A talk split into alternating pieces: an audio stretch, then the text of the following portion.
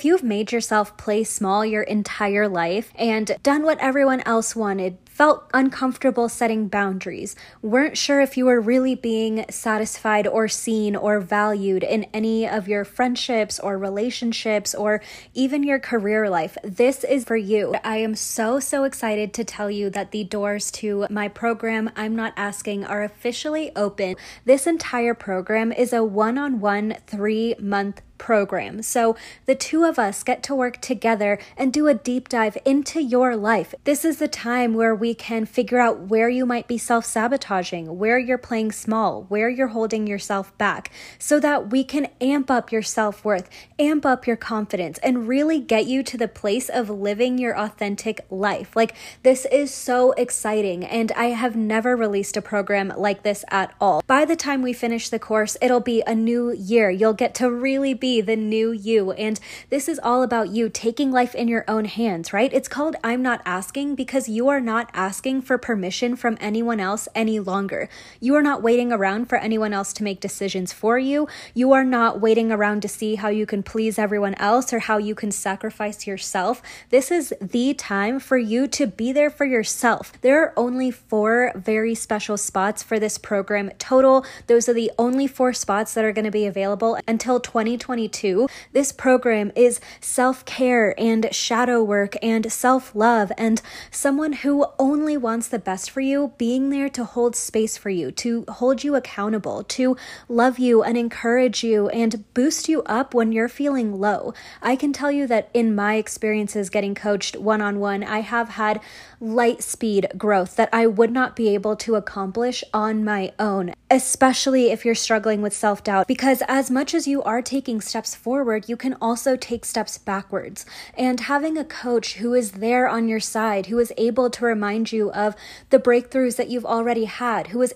able to remind you of the power that you hold and there to show you how capable you are, it prevents a lot of that backtracking. It prevents a lot of that self sabotage so that we can continue to heal and move forward and step into that empowered version of yourself because it's in there, right? We just need to peel back the conditioning, the limiting beliefs, the layers that have tried to distract you from how capable and how beautiful you are. If you are ready to apply or learn more, make sure that you head to the show notes below. That will take you to the page where you can learn even more about the program, learn what it includes, learn a little bit more about me and my coaching process and what you can expect from this incredible program. From there, you can apply. And the reason that I designed an application process for this, even though it's short and sweet and it's a pretty simple application, I want to make sure that I have time to answer any questions that you have, that you feel like you know what this program is, but most of all, I want to make sure that we are aligned to work together. If you're kind of iffy and you're not sure if you're in the right place, those are all the things that we can figure out through the application process. So even after you apply, we'll have a conversation, likely over email, and from there, we will get everything set in stone to begin coaching together in October. So this is honestly the most exciting most detailed, most in depth offering I've ever put out. This is my longest form program as well. So I know how much power is going to come out of this program. If you are ready to apply or learn more, make sure that you head to the show notes below. All right, now let's jump into this really amazing episode with burnout coach and licensed therapist Mona. Mona Eshaiker, LMFT, pronouns she and her, is a licensed therapist and mental health consultant. She specializes in burnout recovery and prevention on the individual and systemic levels. She's passionate about work life balance and psychological safety for historically underrepresented folks. Welcome to Is It Worth It, the Self Worth podcast. My name is Roshni. I'm the founder of Self Worth Coaching and the CEO of Beti Grew Up, a content creation and coaching platform. This podcast and my work are dedicated to helping you become your most empowered self and to remind you to detach your self worth from your external life experience. This is powerful work, and I am so grateful that you are joining me for another episode. If you enjoyed this episode and you want to learn even more about self worth and personal growth, I have links to all of my other content and platforms down in the show notes. You can visit my website, www.betigrew.up, to see all the ways that you can work with me. From guided meditations to intensive one on one work, there is something available for every phase of your personal growth journey. Once again, you can find the links to everything in the show notes below. And without further ado, let's hop into this incredible episode.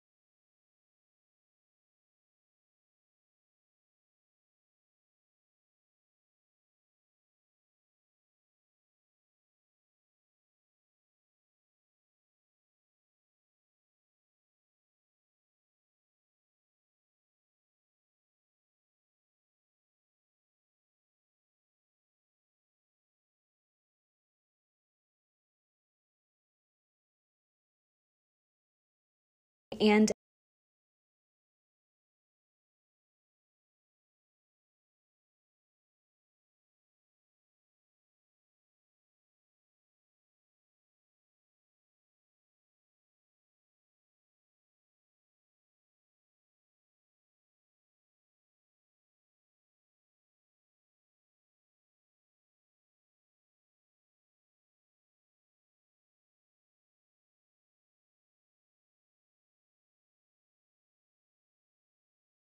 and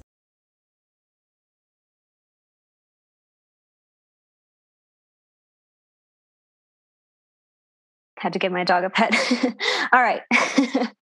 All right. Um, so, thank you everyone for joining us again. I am so excited to start a new episode all about burnout, self worth, and how burnout also affects people of color and the LGBTQ plus community and um, mothers as well. Like there's so much um, just difference in in how we're all treated in corporate America. And so the fact that there's populations disproportionately affected by these things is so major. And that's why I'm so, so excited to have Mona here with us today. So Mona is a licensed therapist and a burnout coach, as I mentioned. And so um, I've been admiring her work, your work on Instagram for so long now. And I'm so glad we can finally get together to have a conversation. First of all, thank you for being here.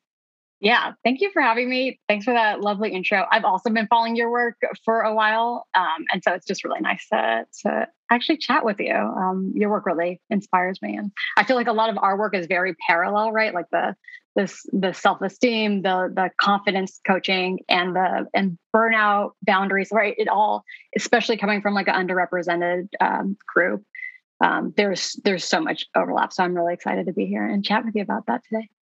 Yeah, me too. And I agree. There's so much to talk about here and so much good stuff to get into.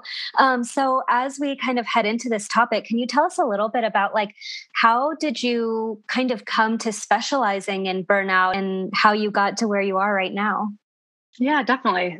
So I'll go. I'll go way back. So, um, uh, child of an immigrant. So there's a very specific kind of time and place that I was born and and uh, um, sort of the context of, of me growing up. So I grew up in a, an environment where both of my parents were small business owners and like talk about grind. They grinded for their work right? So they i didn't see them for most of the day. They worked 12 plus hour days um, including saturdays sometimes sundays. So um, they installed that at a very young age that grind is how you make it in america right? In in the united states. They both immigrated here um, in the 80s in California, Southern California. I was born here. And so that was my very first role models of uh, how to how to work, basically how to work. Um, and also how to ignore your physical signs that things are not working right. They were always stressed out. You know, that was just sort of a constant state. And I thought that was that was normalized for me. So um, got to give you like that context because I think that's pretty prominent and, and important there. Um, and then, yeah, I studied psychology, uh, went to grad school for clinical psychology, became a licensed therapist. I think I officially got my license in 2016 um, and been practicing ever since then. Uh, and for folks who've been in like the helping field, so either like the social services or mental health, we know about the grind culture is very much prominent there as well. Um, uh, unpaid internships are very much how a, a, normalized thing. So a lot of folks who maybe don't come from a place where they uh, could afford to go to school and do a free internship also had a full time job, right? And so these are things that I experienced as as well in, in graduate school, and that thing that always continues. And then me seeing my supervisors constantly stressed. They had a private practice and full time running, you know, being a supervisor at a clinic um, I that was again, it keeps getting normalized that okay, grind, you have to sort of grind, you have to push past your limits. That's how you are a team player. I remember my my very first job after graduate school. Um, I was working at an inpatient unit. Uh, it was called like an a, a, acute diversion unit. So folks basically like from experiencing a mental health crisis, like straight up from the street, um, would come to our doors in need of a crisis and needed of help 24 hours and um, I was getting paid hourly, right? So uh, state mandate, I have to take a break, right? It's like every five hours or something like that. You have to at least take a 30 minute break. Um, and I remember once we were busy, but I didn't eat for, for all day. I was starving. I was on my feet and I just needed a break. And I um, told my team, hey, I'm, I'm starving. I just need to take a break right now. Um, and the team lead looked at me and was like, Are you really going to do that right now? And so, um, but this is not an uncommon thing, right? Like, because that person was all this has been reinforced to her, right? So we all kind of, and then we self police each other. Um, so, anyways, I grew up no, thinking that we have to grind to be successful. I did the grind. I actually became successful. I became a supervisor. Um, I, I, I was there. I was the earliest person there and the last person to leave. Right? Like I thought, like that's what you needed to do to show that you, you know, you you're dedicated. You're a team player. I drank that Kool Aid. I did the work. And it wasn't until I was at a, a health tech startup, uh, which is funny going from community mental health to, to that place, um, where I experienced severe burnout. That's when it came to a head. So that was, I was in my early 30s at that point, kind of grinding for most of my life. I had a job since I was 16. Um, I got a cancer scare. So I had, uh, I, I, yeah, there was a breast cancer scare my first year at that job. Um, it was ended up being benign, but it was really scary because my mom died from cancer just a few years ago. So it was really scary. I still didn't do anything about it. I still continued life in the grind as usual. And then the next year, I got another uh, breast cancer diagnosis. Again, I'm okay. Like it was all like it ended up being fine. Um, unfortunately, life will do this to you, right? It will give you these signs that things are not working. If it's not my depression if it's if it's not my like cognitive you know i was like my memory was like starting to fail was my insomnia physical shit is going to come off right? So i had the it was my second cancer diagnosis that was like got it. This is not working something's not right. That was the first time in my life that i slowed down. I took a full week off of work and i i got in a place with I turned off all my devices. I really sat down with myself and I said, what's not working? And it was so, it was clear as day. Like, you know, we all have access to this intuitive wisdom that I just took five minutes of me really looking at it and saying what's not working. Um, and it was my lifestyle. It was this job specifically. Um, so I, I got a, I had a therapist, but I added a, a coach, uh, and that changed my life. Like I love therapy. I'm a therapist. I know the, the, the like power of like processing and there like that coaching aspect was so helpful because it was like it was just no bullshit. There was no time to like meander. It was just like, what do you want? What's not working? What are you gonna do? What's your deadline? And I was like, oh yeah, got it. This is like this is serious. This is literally life, life or death. And so I made big changes in my life. I quit my job. I started my own private practice and it was the best decision I ever made. And so I dove into the research about burnout and I realized it's not just me, right? And I think a lot of times we get we internalize it. There's something wrong with me. And that's why we don't talk about it. We don't talk about the depression, the the feeling of burnt out and, and stress. Once I, and then the data that you said at the top of like it's disproportionately affecting like uh, uh, BIPOC folks, queer folks, uh, working moms, right? Uh, once I heard that data, I was like, oh, this is a systemic issue. You know, this is not just me. Um, and so, and now that's the work I do now. So I work with folks, business owners, uh, employee, like I just work with everybody under the sun who is experiencing burnout. Um, um, so I do I do therapy, but I also do the burnout coaching, which is like targeted. It's short term. It's it's like kind of the work that I got that was like really just in, influential and changed my life. Um, and I add that that lens of like seeing it in a systemic uh, level, like removing you as an individual from it um, and seeing what what changes could be had. Yeah. Wow, that's incredible. That's such you know uh, an intense story, and a lot of um, but a lot of beautiful things really are, have come out of it. You know, and I think a couple of things that I wanted to um, just emphasize was when you were talking about how you know there's that shame aspect of not wanting to talk about it and how you know just we internalize capitalism so much and especially as immigrants right? That whole piece of it that feeling of you know ever since you're young you have to prove yourself you have to earn something. Like it's just it's so exhausting like you said and it does affect us in so many ways. And and that's something else is like your body, like you said, will send you signs and it can become a very physical thing, right? To um, overwork yourself and to have that level of stress going on in your body all the time. And so many people who struggle with burnout also struggle with clean rest and, and being able to just unplug, right? Because it becomes like this cycle of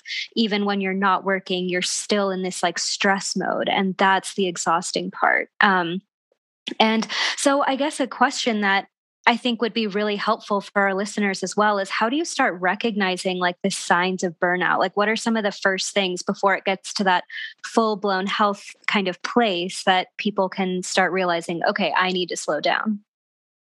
Yeah, that's a wonderful question. So, yeah, burnout does not happen overnight. It does not happen in, in a vacuum. It is burnout happens after repeated exposure to stress and us repeatedly ignoring those signs and going past our limits. Um, so, uh, so there are actually stages be- that before you hit the burnout stage, and it's it's stress, and then it's chronic stress. So, um, and I should just say when we talk about stress, um, there is something called good stress. Good stress is when you feel a little anxious, when you're pushing yourself past your comfort zone. Um, but once you push past and you're doing the thing, you don't feel stress. So that's something to differentiate because I think there is a lot of people are like, well, then I'm always anxious, so then I should never do anything. It's like, well, no, there is there is good stress. That's when it's aligned with your values, aligned with your goals. There's a little bit anticip- anticipatory stress because you've never done the thing, or you know, let's say it's public speaking and it, it kind of stresses you out. But while you're in the zone and you're in it, and afterwards, you don't feel stressed. So that that is something to to hold on. Chronic stress, on the other hand, is when you you have that anticipatory stress. You don't want to do the thing. You're doing the thing and you're not enjoying it. You don't like it, and then afterwards you're feeling drained. So um, everybody has different um, physical and mental cues that you are stressed. Um, and when it goes from just regular stress to chronic stress, it's literally, and then to burnout, it's literally just amplifying your initial symptoms. So let's say my, let's say for me, it, it's anxiety for sure. So let's say my, if I'm in the early stages, it's um, maybe a little worry. Like I'm just a little worried. Um, then it turns into anxiety. And then maybe I'll start having panic, like episodes of just straight up panic, or I cannot sleep because my mind is uh, constantly kind of um, reviewing the shoulds, the what ifs, etc. Um, once you're sitting in that stress cycle for a prolonged period of time, that's when that something is not working. Um, so everybody has a different, again, like different physical, mental signs of stress: shaking, crying, um, you know, apathy, anger is another one. So it looks different for everybody. And I think, as I'm probably saying this, you could probably uh, pinpoint what's true for you. Um, I will just say, like intuitively, like human beings are very intuitive uh, people, beings. We know exactly what's working and we know exactly what's not working, right? Like I don't need I don't need to like know my signs of stress to know when uh, my boss is telling me to do five things without teaching me and expecting me just to learn on the job. I know that's not okay, and I know that's going to stress me out. Right? Like there, there are limits that we know that that um, they're just not working. Um, so, so yeah, that's what comes to mind when I when I'm thinking of like what what are the the signs. You, you know it for yourself, right? And and the thing about once you get to that place of burnout and stress when it becomes chronic we lose that sense of ourselves right? So we we it gets so normalized that grind that it's hard it's hard to identify. And if you haven't done the work of identifying your values if you if you don't know what your limits are if you've never been in a position to even have a chance to articulate your limits or even have limits i think a lot of us from like immigrant backgrounds oh you are not an individual you are part of this collective family and um, we don't we love you and we care for you and we're going to give you the necessities but we do not really give you space to to share what what you feel what's not working. You just kind of have to don't rock the boat right?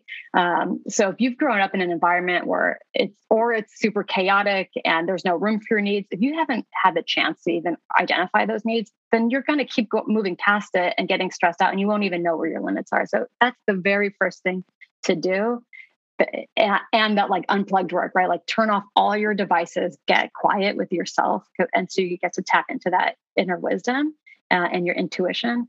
And then say, what do I value? So if you value family and then you look, oh, I'm working 60 hours a week and I'm totally ignored my partner, or I totally ignored if you have children, my children, or my if my if your friends, if your community is your what you value, and because you're we work so many hours you don't have time to spend with them then you know that's not working right? So um, i would say the, the work before you even identify those so you have those physical signs of stress those mental mental signs of stress and then if things are not aligning with your values so get clear about your values what what your limits are and then you could very clearly pinpoint oops i'm moving past it. This is not working.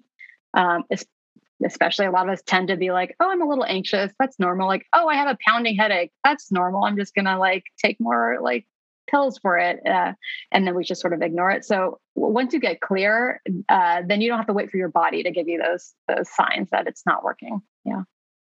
I love everything that you said, and especially the part about family systems and how we can often grow up in an, an environment where it doesn't promote advocating for yourself or you know your needs or even your boundaries as a little kid which you're not going to call them boundaries but um, you know th- those things can often just be seen as inconveniences for everyone else around you, right? So it's almost like if your own family or your own parents don't pay attention to those needs or kind of gloss over the things that you uh, that your intuition is telling yourself that you need, then obviously you're not going to trust like a random boss that you have no relation to to also care about those things. And I think that that's such an important aspect of where especially a lot of us as BIPOC kind of feel that lack of like just that feeling of no one's going to care right? And um, then we get that reinforced through you know racism and systemic injustice. And so we're constantly being this fed, fed these messages of no one cares about us no one cares about me. And i think it's so important to start building up those muscles of advocating for yourself whether it's with your friends relationships you know even in small ways and of course especially at work. Um, so, if someone has no experience with setting boundaries or not knowing how to even begin having those conversations, like where do you recommend them starting if it is in, you know, a work situation? Oh, that's such a good one. Yeah, the first one would be to identify where your limits and your boundaries are. If if you're somebody who has never done the work, it's going to feel so hard at the beginning. It's going to feel you're going to feel guilty. You're going to feel like you're letting people down. Um, and you're gonna you're more likely at the beginning to backtrack. It's okay but only if it's more convenient for you right? We'll do that that sort of like dance and that's okay. It's this is a long process. If you spent your first 20 years not identifying your needs not even knowing that you actually have the right to have needs and limits and boundaries um, this is going to be really uh, it's going to just take some time. So just be patient with yourself um, so you also have to commit to it. That's the other thing. So you have to really decide. It's really making a, a, a sound core decision with yourself. I choose to stand up for myself. Um, sometimes you have to repeat that daily and just remember yourself because you're going to go back to your automatic track, right? Like we're, we're so used to being in a specific dynamic, especially if we, we had a dynamic with our caregivers. It's so likely that that dynamic with our caregivers gets replicated in the workplace. Um, you know, they're the authority figure. I can't speak up. I wait until they give me permission, right? So, um, so once, so it's right. Just be patient with yourself, but give your make that commitment today. I'm gonna I'm gonna stand up for myself today. So that way, you already come in with that frame of mind. So you're less likely to be swayed or less likely to backtrack. Um, and it's really just practice. So again, if it's new for you, I would practice with somebody that you trust first. Um, so if you have a good good friend, a uh, a partner that that you could try and you tell them i'm going to do this work. Listen i've never worked i've never worked on boundaries before. I really want to try. Um, and that's a really good way to test out your friendships and your relationships. If your if your partner if your friend is like hell yeah i'm so proud of you. Like please practice on me. Um, you know get that's a really good sign and practice with them. So when you're very i mean we're starting basic but we got to start basic. Your partner's like what do you want to have for dinner? If you're if you're saying whatever you want that's fine even though internally you do have a preference right? We all have needs um, and so practice there. Oh you know what? Actually i i changed my mind. Um, i'm actually feeling this way right? And then that and because you're telling your partner or your friend then they could reinforce hey i just noticed you did that. Great job or um, so uh, practicing definitely helps. And then giving yourself permission to say no. Uh, that's what I always say at the beginning. You have permission to say no. You have permission to change your mind.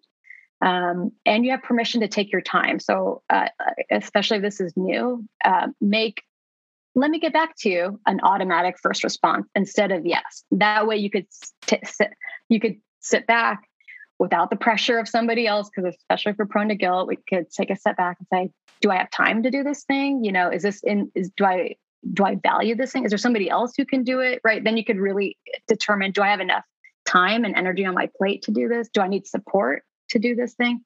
Um, that way we make a little bit more mindful decision and instead of just saying yes yes no limits uh, then your plate gets piled up then you get resentful um, and then we, we, the burnout cycle kind of continues um, so those would be some some things that yeah come to mind yeah, those are such great suggestions. I love the idea of practicing with someone that you trust and doing it in a safe environment, right? Because if you feel awkward or guilty immediately and then you just go to your boss and you say you know i'm not doing this i'm not like that's going to feel so terrible to you and it's it's almost going to kind of increase like the shame factor you know because it's like now i i can't even do my job and even if that's not even true and even if you're only saying no to things that are added on to what your job already is like those feelings really do surface and they do come up especially for people who are already struggling with that in the first place so i think that that's such a great suggestion and how do you feel about um, maybe like the idea of unspoken boundaries which not like all the time but you know with small things like not answering your emails after work or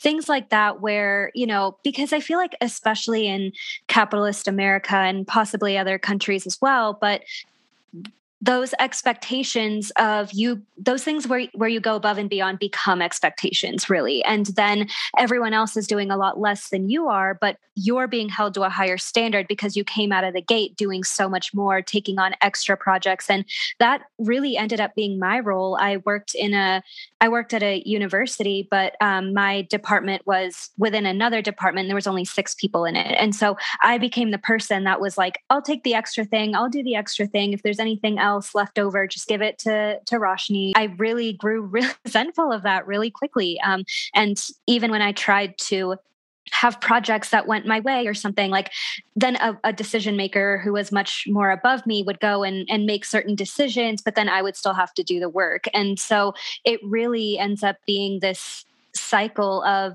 you're just kind of perpetuating this feeling of being unseen and this feeling of being like this invisible fairy that comes in and cleans up everyone's mess. And i think that that's so it just sucks to feel like that. It's not a good feeling um, and you feel like you're being taken advantage of. And then especially when you introduce then the the pay gap or you know the things like that then it's like oh my god i'm getting paid less and doing so much more.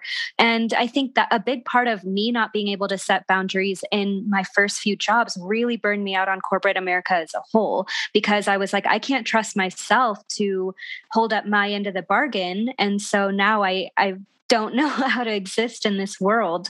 Um, so i mean how do you kind of yeah navigate a the the unspoken boundary thing and b how can you kind of start maybe the process of backtracking away from some of that extra work that has now become an expectation for you? That is such a good thank you for sharing. By the way i always appreciate like hearing people's personal stories because it really does help like contextualize what that actually looks like.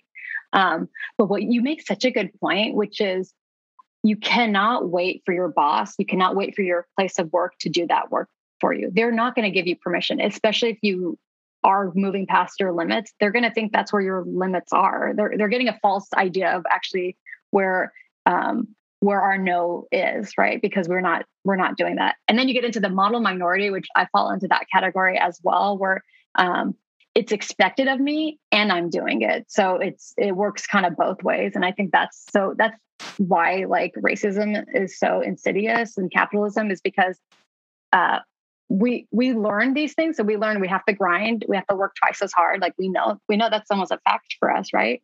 Um, and then we go to a new place of work and we're internalizing it. So we're, we're doing it as well. And then that is feeding it's perpetuating that stereotype for them as well. So it, it makes it even harder to get out of that. It's a trap and it makes it even harder to get out of it.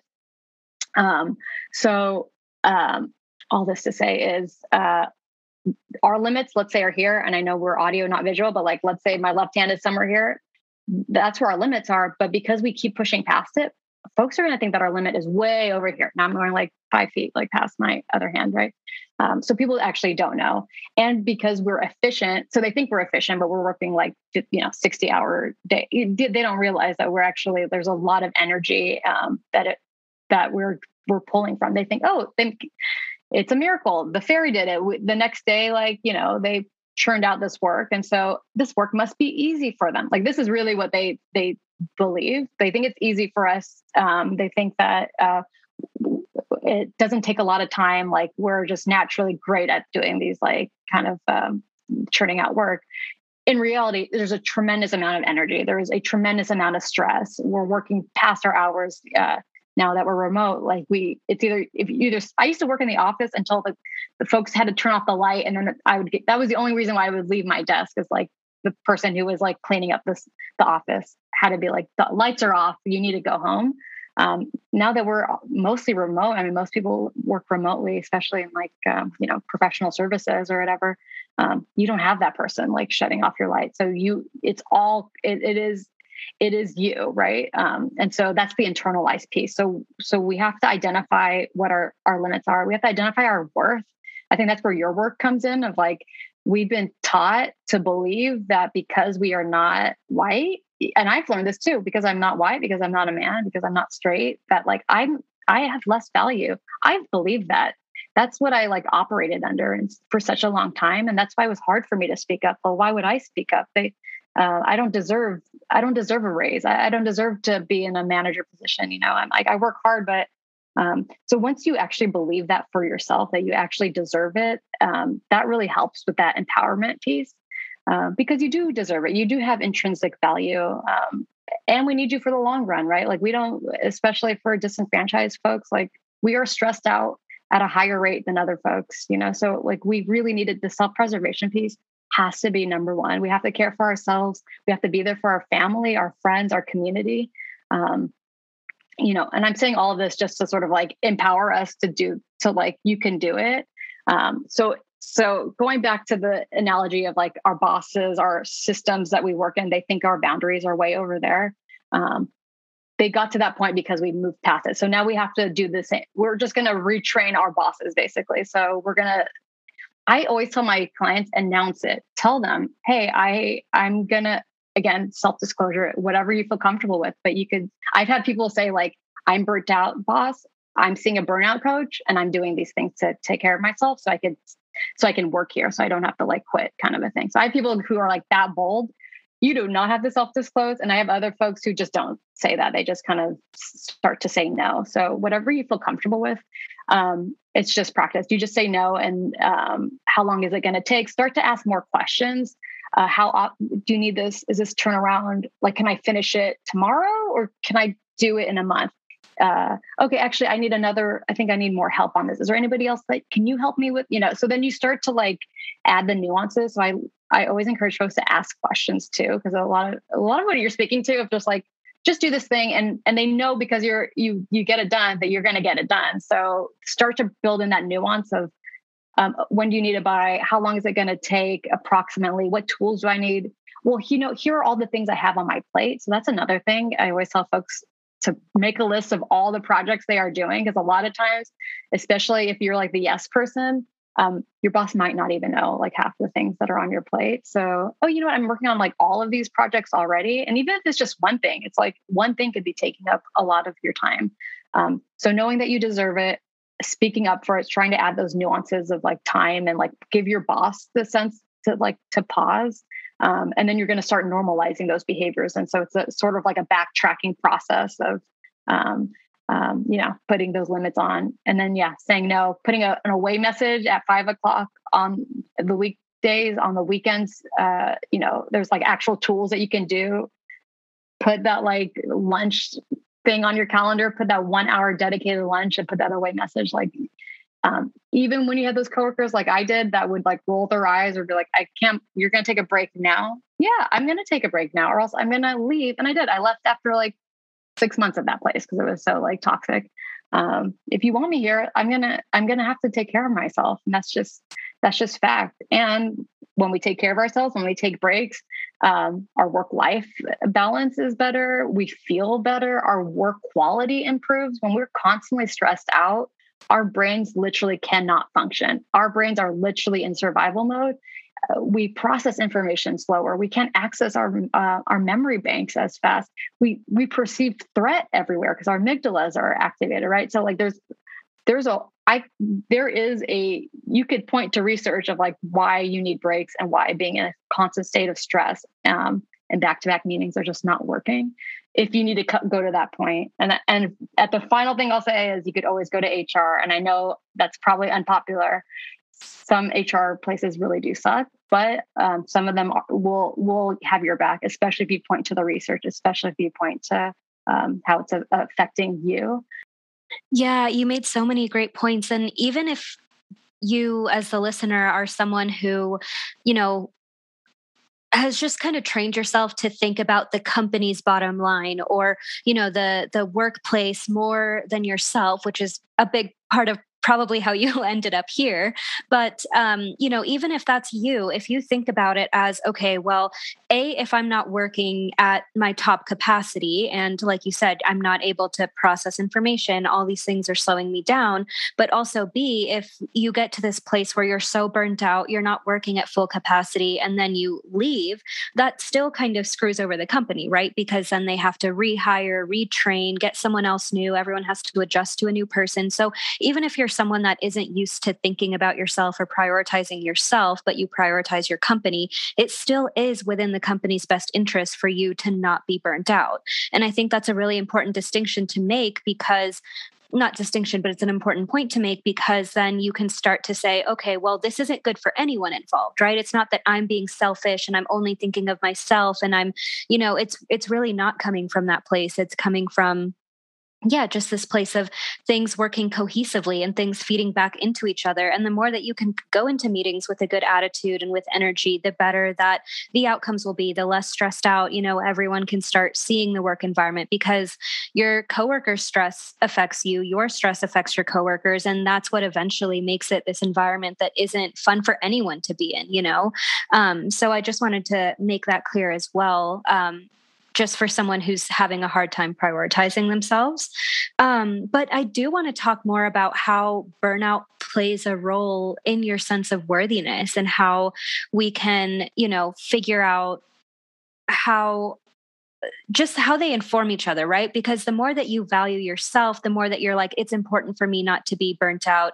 But at the same time, the more that you feel like you deserve to struggle because that really is even though it's an unconscious or subconscious belief that is something that fuels a lot of us because of our past experiences especially as bipoc and lgbtq folks and so on and so forth. We've had harder lives in a lot of cases. We've had a lot more to deal with. And with all of these aspects of media or your communities telling you it's expected that we struggle, you know, it, it's up to us to say, I'm not going to do that anymore. And even talking about, you know, how rest and productivity are becoming such big topics of conversation, this whole like revolution that's happening. And even with just pages like the NAP ministry and things like that, that really talk about how you have to be the one to decide decide that rest is important. You have to be the one to shift your priorities and really start backing that up through your actions. Um, and so I think it can really start with self worth in a lot of those cases. Um, so, how would you kind of describe the relationship between burnout and self worth? Yeah, that's such an awesome question. When you say that, what comes to mind is um, when you're when you're so used to dating shitty people you think you deserve that right? Like you it, it, and that's that's related right? Because if i feel like i that's what i deserve um that's how I, i'm supposed to be treated right? There there is something connected with what we allow in our lives um and how we feel about ourselves. That is for sure uh, connected uh, and related um, and if you're a spiritual person, like, right, you're also attracting these things as well. Um, if, if that's really what you believe. If you knew how important you were in this world, right? Like, if you actually believed in your intrinsic value as a human being, if you actually believed in your like uh, how how amazing you are, how how special you are, how important you are to this world. Like we we need you, right? If you actually start to believe that, if a shithead comes to you, you're going to be like, I don't want anything to do with you. If they treat you less than how you actually feel about yourself, you're not even give that person the time of day, right? Um, because you know that and you believe that to be true to yourself. And so that's why the work you know it does help to have to live in an environment where people are like respecting us uh, like i, I want to live in that world and uh, and i think we we are co-creating that right like the more we we do that to ourselves um, respecting and loving ourselves and respecting and loving like the people in our world the more we're co-creating that. And we have to do that work for ourselves at the same time. So it's definitely related. So if you if you know your worth if you know exactly how you you should be treated um, you won't you won't settle for less. There's no there's no even room to argue with that. Um, and and so and a lot of people end up having just to quit jobs that they've like already sort of developed this rut with which they already like i'm a I've already developed this dynamic with my boss where like I'm scared when they walk in the room. I I automatically become smaller when they're there. Um, I feel like I feel uncomfortable to, to share my thoughts. I just keep saying yes. Like I really want to, but the environment is so toxic, or you've already sort of created these these like grooves and of dynamics and, and uh, this track for yourself. Um, and you know that's co-created right? It's not just you. It's like the the, the system is so set up to like grind you and um, treat you and undervalue you. It, it is hard. I have to say that. It is hard to sort of recreate that in that moment. So a lot of people end up just quitting and then they start fresh when they look for jobs and then they don't settle right? Like again like that there is a level of privilege there. Um, but when you actually uh, understand your your worth and what your value um, you won't settle for less and, and, you're more likely to negotiate. So let's say you do find a job that you really like you like the culture um, and you see the pay and you're like i think they could do better right? Like and you could do your research. People in the position that i'm in they usually get paid around this range. I deserve the highest range on that range right? You know um, um, you know it's like standing up for yourself. It's advocating for yourself. So um, yeah self-worth is definitely I'll say a huge, huge part of it, and and I, and a lot of the um, I know a lot of the work I do for for not everybody, for, but for some folks, is just like encouraging that piece. Like you deserve that, right? Like, and where does that come from? So then we, it, is important also to like, it, you know, interrogate a little bit. Like, where did you learn that it's okay to be treated this way? Like, where did you learn that um, in order to succeed, you had to grind and have zero limits and keep saying yes and be constantly stressed out? Because once you start in- interrogating that a little bit, you get to see it for what it is um, and then it, it becomes it can becomes even that much easier to work past it and be like got it. That's not me. That's just this like old way of thinking because my parents did the whole grind culture. They were treated really poorly in this country. That's what they believed. And you know you know bless them for thinking that but that's actually not true. Like i deserve so much more. I'm capable of, so much more. Okay and my last point i know i'm going on but the last point is role models. That's why it's important. So when you're in a, a work environment and you don't see any BIPOC folks, and you don't see any women, you don't see any binary people, trans people in leadership.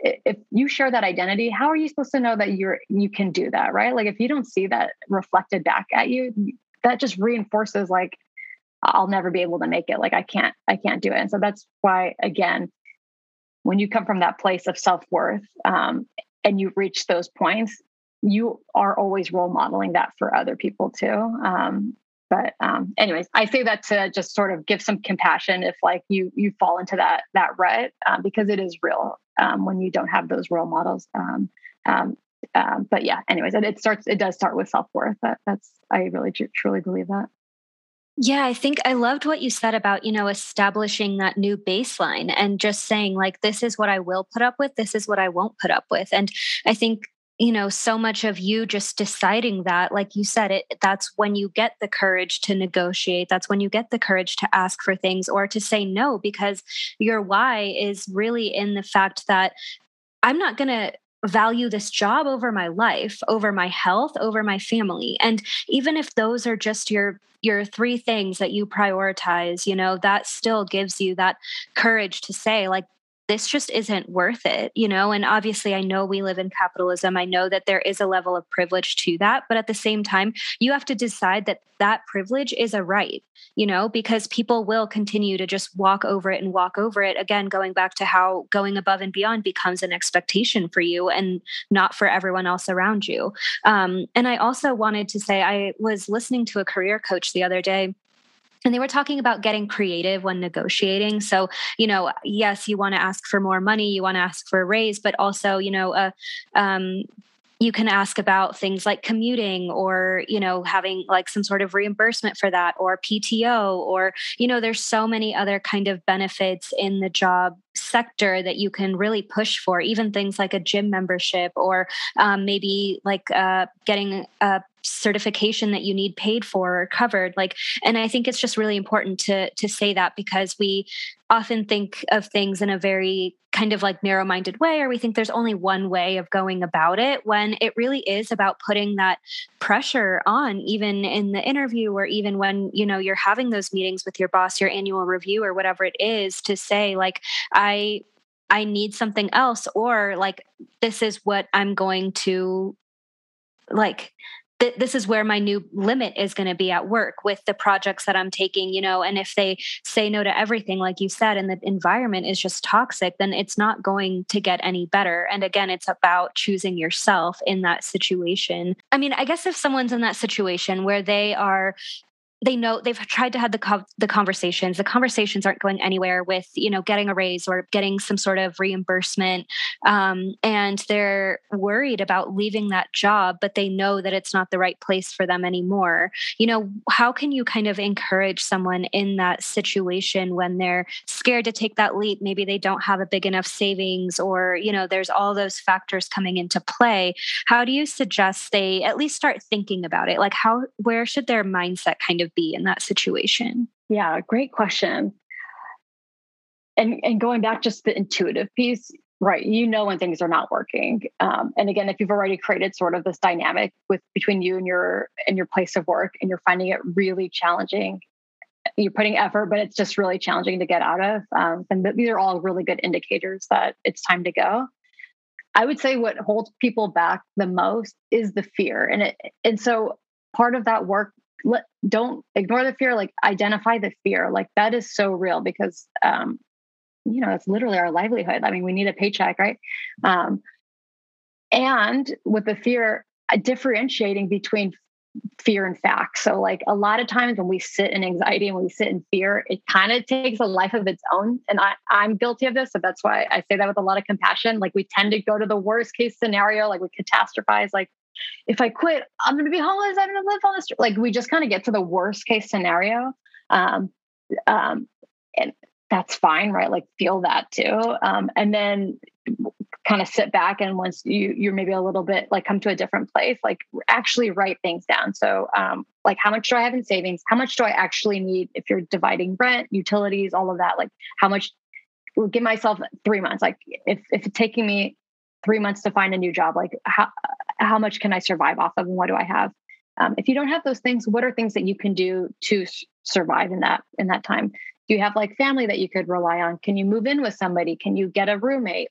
Um, can you get uh, oh yeah like i have a friend who's looking for like uh, somebody to help with like bookkeeping 20 hours a week. I could totally do that while i look for jobs so i'm not like it's never like zero to a hundred um, so really, and again, when we're already stressed out, it's so easy. When we're stressed, it, we we're more likely to get more stressed because we're already in that like mindset. So um, the fear is normal. You're it, and it's really scary. And I think that's that. Unfortunately, is what holds a lot of people back because they just stop there, which is I need this job to survive, or else I'm going to be literally on the street. Okay, um, so I'm not going to do anything about it feel those feelings, feel that that worst case scenario, and then really kind of look at all of your options. Um, when, when we're when we're in that state of stress, we're actually l- less creative. So uh, our our capacity to create actually gets reduced. Um, when when we are wanting to sit down and having that conversation with ourselves, maybe we want to invite a loved one that we trust to help us kind of navigate.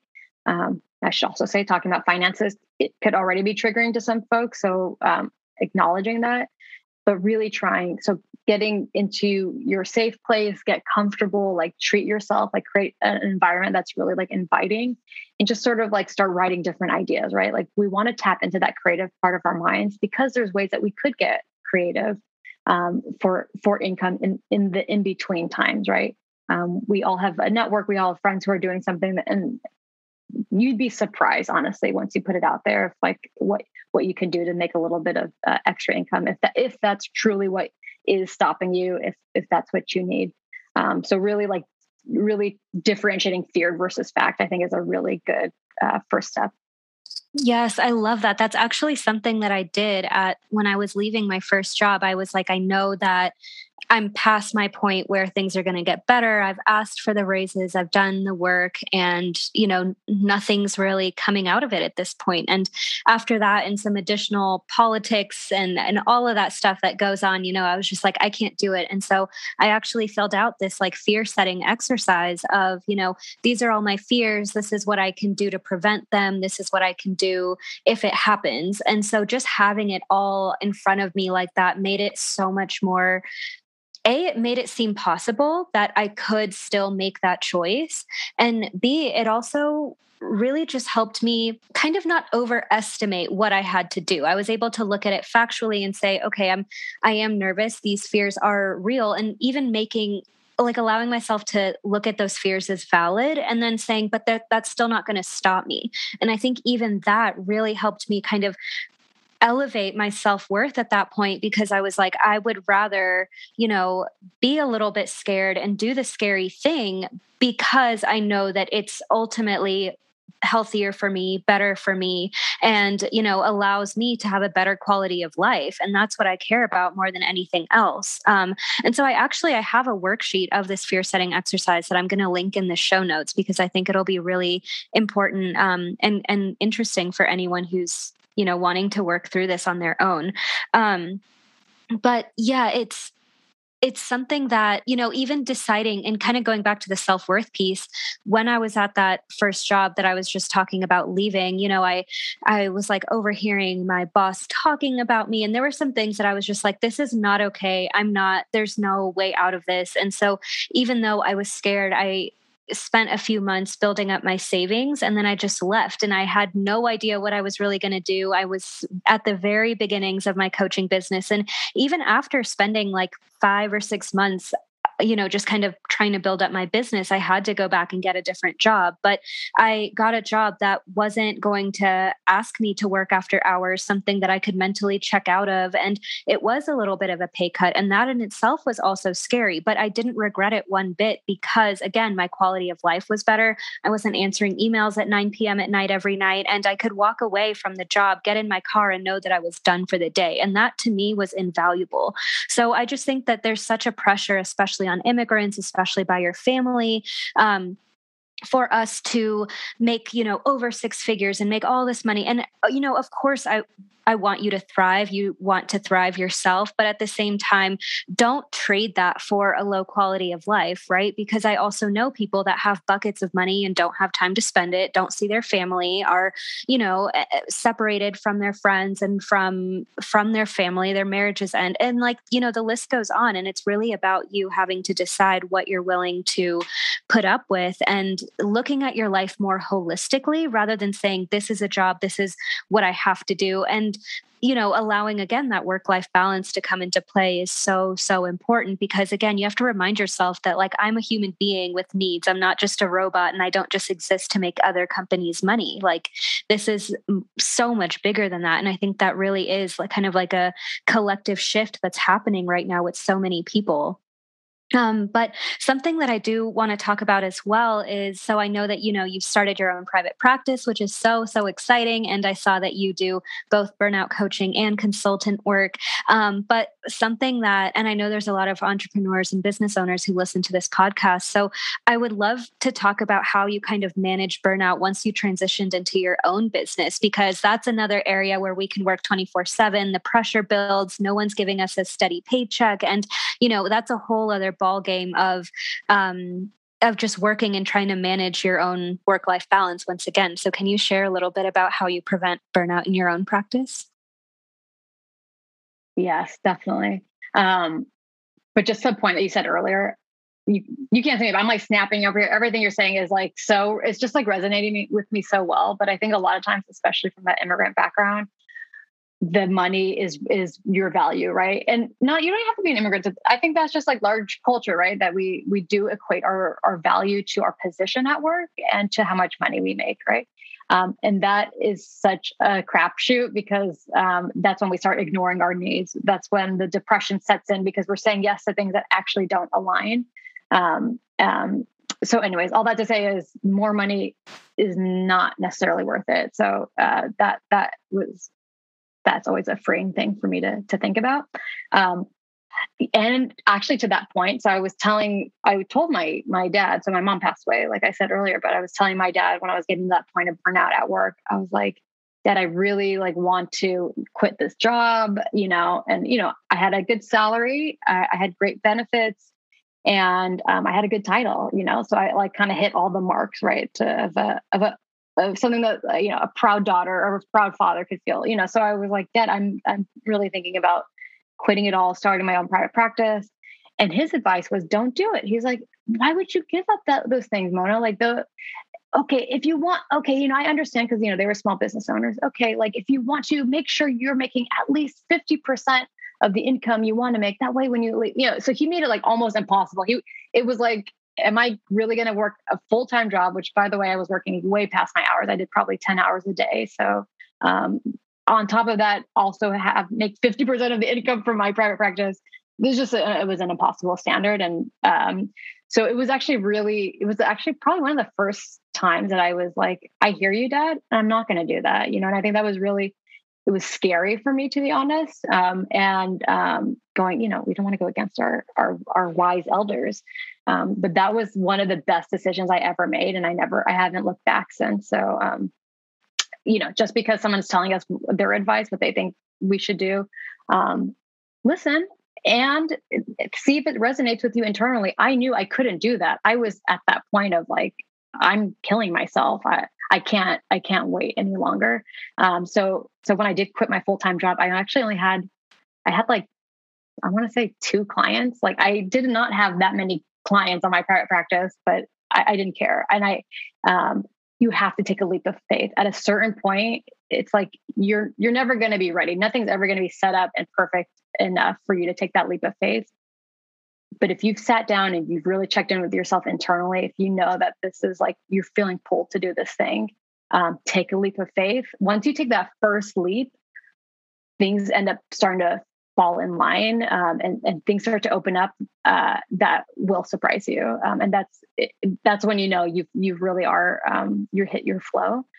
So what what's been instrumental for me, especially with like navigating my own like internalized like you know supervisor of like when I first started, I was just sitting at my computer. I didn't have any that many clients, but I'm just sitting at my computer checking emails, uh, networking like crazy, and, and I did that self policing of like I did eight hours at my desk when I didn't need to after I like quit my full time job. Um, so there's a little bit of unlearning, but what really helped me is um, I had a a friend honestly it was just like one person who had her own business um, it was actually a friend of my partner's and my partner was like oh i think you could really like you know you're just embarking on your own i see that you're really anxious and scared like how about i just put you into contact with this person who's ran her own business she's she's a consultant for several years i it was so helpful at the beginning to get some perspective from somebody who's been doing it like eh, she just gave me permission right so like one of the advice was um, follow the crumbs of curiosity, right? Like you, you don't have to say, I'm a therapist and I specialize in burnout and that's what I am, you know, and you box yourself in a little bit, but like giving yourself a little flexibility, following the breadcrumbs of curiosity and see where they lead. And that's uh, that's what led me into consulting. I never thought I would be doing consulting, uh, quite honestly.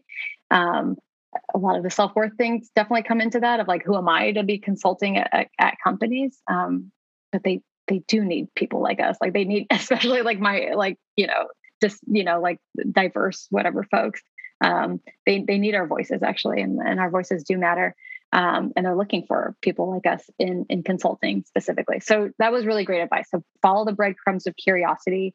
Um, she was the one who said like identify your values because you, you're you, there's no um, now that when you work for yourself there's no performance reviews. You know you don't have a boss. You don't really know if you're doing a great job or not. So like she was the one who was like look at your values and if you're ever feeling doubtful like am i doing the thing? Am i feeling aligned go back to your values so if my values are honesty integrity you know authenticity am I doing those things? Am, am I every day? Yeah, I am. So I know I'm doing a good job. And that helps me kind of do that self encouragement um, work. She also told me that it's okay to have an ideal client. That was really useful because I think a lot of times when we embark on our own, um, there is this state of um, scarcity where I have to say yes to every client that comes my way who wants my work. So if I say no, I'm literally saying no to my livelihood, my income. Um, uh, but that's not the case because you know if if it's not a good fit, and if it's not a good fit, you're doing them a disservice. You're doing yourself a disservice. And like again, it's not about the money. Like it, it will come if you're actually aligned. I truly believe that. Um, so that was really helpful for me. And then she said, build time in your day to listen to your intuition. So she just it was just really nice that and that's why I I I wrote these down and I'm literally reading exactly what she told me. And when I have friends who come to me who want to start their own private practice. I'm just giving that information back because you, I, it was just nice to have permission and hear somebody who's successful and doing the work um, tell me these things. So, right. And I did that. I built time in my day to listen to my intuition quietly. Like that is now part of my routine. Um, and then allow yourself to do something you love in the middle of the day. That was also very hard to do. Um, but having somebody who's successful telling me to do it and you won't regret it has been invaluable. So now I have this actual balance in my life. Like I, I make sure at three o'clock that I either take a walk or I exercise. Like I do something that like I actually enjoy or love, or listen to a podcast, right? Like even doing something that for us might feel like quote unquote non-productive. That rest is productive. Like that is what that's the, our fuel. So like giving our brains that our bodies the rest so we could feel um, um, and then prioritizing yourself without layering shame that was the, the last thing that she she shared with me that's been really valuable and i look to these things still to this day she gave me this advice seven months ago and i'm still kind of living by it and it's been really tremendous prioritizing myself without layering shame. Like it's it's okay if i want to take a day off of work. Um, it's okay if i want to work three days a week. If that's what i want for myself that's okay. And and see it try it. Let's see if it works. Um, and um, and actually it does work. If you give yourself if you should if you envision exactly what you want for yourself um and then put you're manifesting a life for yourself. If you say i want to work three three days a week i want to work with these type of clients i want to be able to like you know do yoga in the middle of the day or like stretch in the middle of the day i want to be able to like read my favorite books at night or in the morning um, you can kind of create that life for yourself and see what works out honestly, when I get into that place of like I'm relaxed and I'm in ease and I feel at peace, that's when the phone starts ringing. That's when people want my services. You know, it's not when I have that frantic energy of like, oh my gosh, this is my lifeline and I'm gonna like be, you know, unsuccessful. It's really that peace and ease and that relaxed state, prioritizing your health. Um, it almost feels effortless at a certain point the the the way that things open up because people are attracted to that energy too right um, as am i i want people who are like relaxed and at peace and ease like i want to work with those people too um, so yeah that's, that's what i would say all of that advice is amazing. She was like an angel that just came in and gave you like all these secrets, which is awesome. Um, but yeah, I mean, I agree with so much of what you said. And that really is where that piece of like manifesting and co creating comes in. And um, even with co creation, like I think that is that piece of manifesting that a lot of people don't talk about like no you really can guide what you want and you really can guide the universe to say like you said i want to work three days a week or i want to have you know time in the mornings to do x y and z. And um, i think a lot of us face that similar pressure of like okay well my workday has to be nine to five. It's just that i'm working on my own stuff in my home office. And it's like that's not building the life of freedom that you did this for right? And so many of the so much of the time we end up creating these businesses and then still trapping ourselves themselves in them, you know? And that's when you know, okay, it's not just a corporate job thing. This is also like a mindset shift that I really need to make within myself. And that information is really that it's, it's just information that helps you figure out okay how can i put the pieces together how can i figure out what i want to do and prioritize myself like like you said without shame um, and i also um, think that it's such an important point to make that how you create success is how you kind of reinforce your ideas of creating success. So if you're burning yourself out, but then your business starts taking off or you start getting some clients, then you're like, oh, well, the only way I can be successful is if I'm burnt out. And then you just reinforce that, right? So it's really important, especially when you're setting the precedent in your own business and your own rules, it you have to incorporate that time. Otherwise, you're basically telling yourself that I need to be stressed and unhealthy in order to